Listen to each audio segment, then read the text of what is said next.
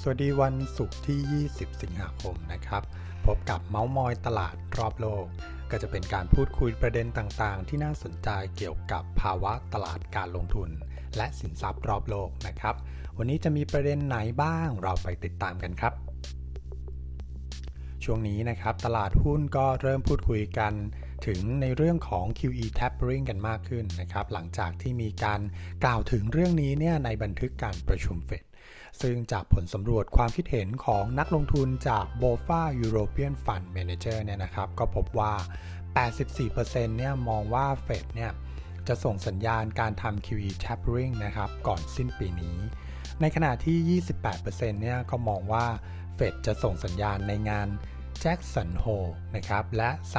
33%มองว่าจะส่งสัญญาณอีกทีเนี่ย คงเป็นการประชุม FOMC ในเดือนกันยายนนี้นะครับ ซึ่งก็ต้องติดตามกันต่อไปนะ ว่าประเด็นนี้ครับจะทำให้ตลาดเนี่ยมันปรับตัวลงมากน้อยแค่ไหนนะครับ ซึ่งก็มองว่า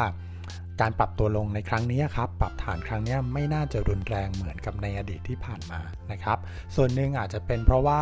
ตลาดนะครับก็มีการรับรู้ไปส่วนหนึ่งแล้วด้วยนะครับ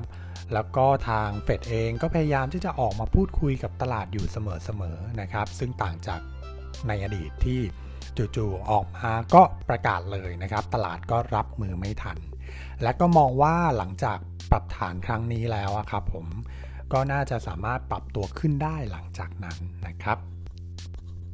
ต่อมาเรามาดูในส่วนของข้อมูลการวิเคราะห์ทางด้านควอนกันบ้างนะครับ โดยหากเราใช้ตัว Factor Model ในการลงทุนในตลาดหุ้น China A Share นะครับ เราก็จะมาดูกันว่าโมเดลไหนเนี่ยจะให้ผลตอบแทนที่ดีที่สุด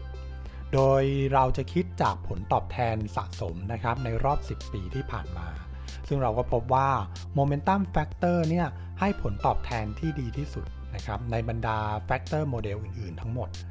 ก็เป็นการสะท้อนว่าพฤติกรรมของตลาดหุ้น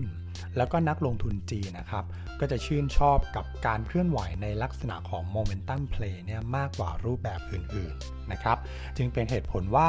ทำไมเนี่ยเวลาที่ตลาดหุ้นจีน เป็นขาขึ้นนะครับ ในลักษณะของ Bull Market เนี่ยก็ขึ้นแบบดุเดือดนะครับ ในขณะเดียวกันเวลาปรับตัวลงนะครับปรับเวลาตลาดหุ้นขาลงนะครับ เป็น bear market เนี่ยก็ลงดุเดือดเช่นเดียวกันนะครับ นอกจากนี้เนี่ยการที่เราพูดเรื่องตลาดหุ้นจีนแล้วเนี่ยถ้าเราไปดูในพฤติกรรมของตลาดคริปโตนะครับ เราก็จะเห็นได้ว่าพฤติกรรมก็จะเป็นลักษณะของ momentum play เช่นเดียวกันนะครับ จึงเป็นเหตุผลว่าทำไมการเทรดคริปโตครับ จึงเป็นที่นิยมในจีนเนี่ย ในช่วงที่ผ่านมาเนี่ยโอ้โหนิยมมากเลยนะครับ ก่อนที่รัฐบาลจีนเนี่ยจะเข้ามาควบคุม แล้วก็ปราบปรามหลังจากนั้นนะครับ ต่อมานะครับผลการศึกษาการฉีดวัคซีนโดยอังกฤษนะครับพบว่าเมื่อเวลาผ่านไป 4 เดือนเนี่ยคนที่ฉีดวัคซีนแอสตราเซเนกาเนี่ยนะครับจะมีภูมิคุ้มกันโควิดที่สูงกว่าไฟเซอร์นะครับเนื่องจากมีอัตราการลดลงของภูมิคุ้มกันเนี่ยที่ช้ากว่า ดังนั้นเนี่ยผู้ที่ได้รับการฉีดไฟเซอร์ 2 เข็มแล้วนะครับอาจจะต้องได้รับการกระตุ้นด้วย booster shot จึงทำให้ จึงจะทำให้ตัวภูมิคุ้มกันนะครับ กลับขึ้นมาสูงอย่างเดิมได้นะครับ นั่นก็หมายความว่า demand ในการฉีดวัคซีนไฟเซอร์เนี่ยก็จะยังคงสูงต่อเนื่องในปีหน้า เพราะว่าความต้องการจากทั้งการฉีดโดสปกติ แล้วก็ booster shot นะครับ ดังนั้นเนี่ยหุ้นกลุ่ม healthcare นะครับ โดยเฉพาะหุ้นที่เกี่ยวกับในเรื่องของตัววัคซีนเนี่ยก็น่าจะยังคงได้ประโยชน์อยู่นะครับ จากการที่หลายประเทศทั่วโลกนะครับ ก็ ยังคงมีเริ่มมีการฉีดวัคซีนเข็ม 3 เพื่อกระตุ้นภูมิคุ้มกันกันด้วยนะครับ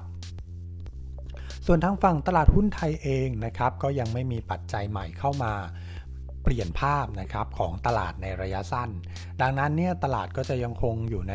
รูปแบบนี้ครับไซด์เวย์ไปเรื่อย ๆ ต่อต่อไปเนี้ยต่อต่อจากนี้ครับไปอีกสักระยะหนึ่งนะครับ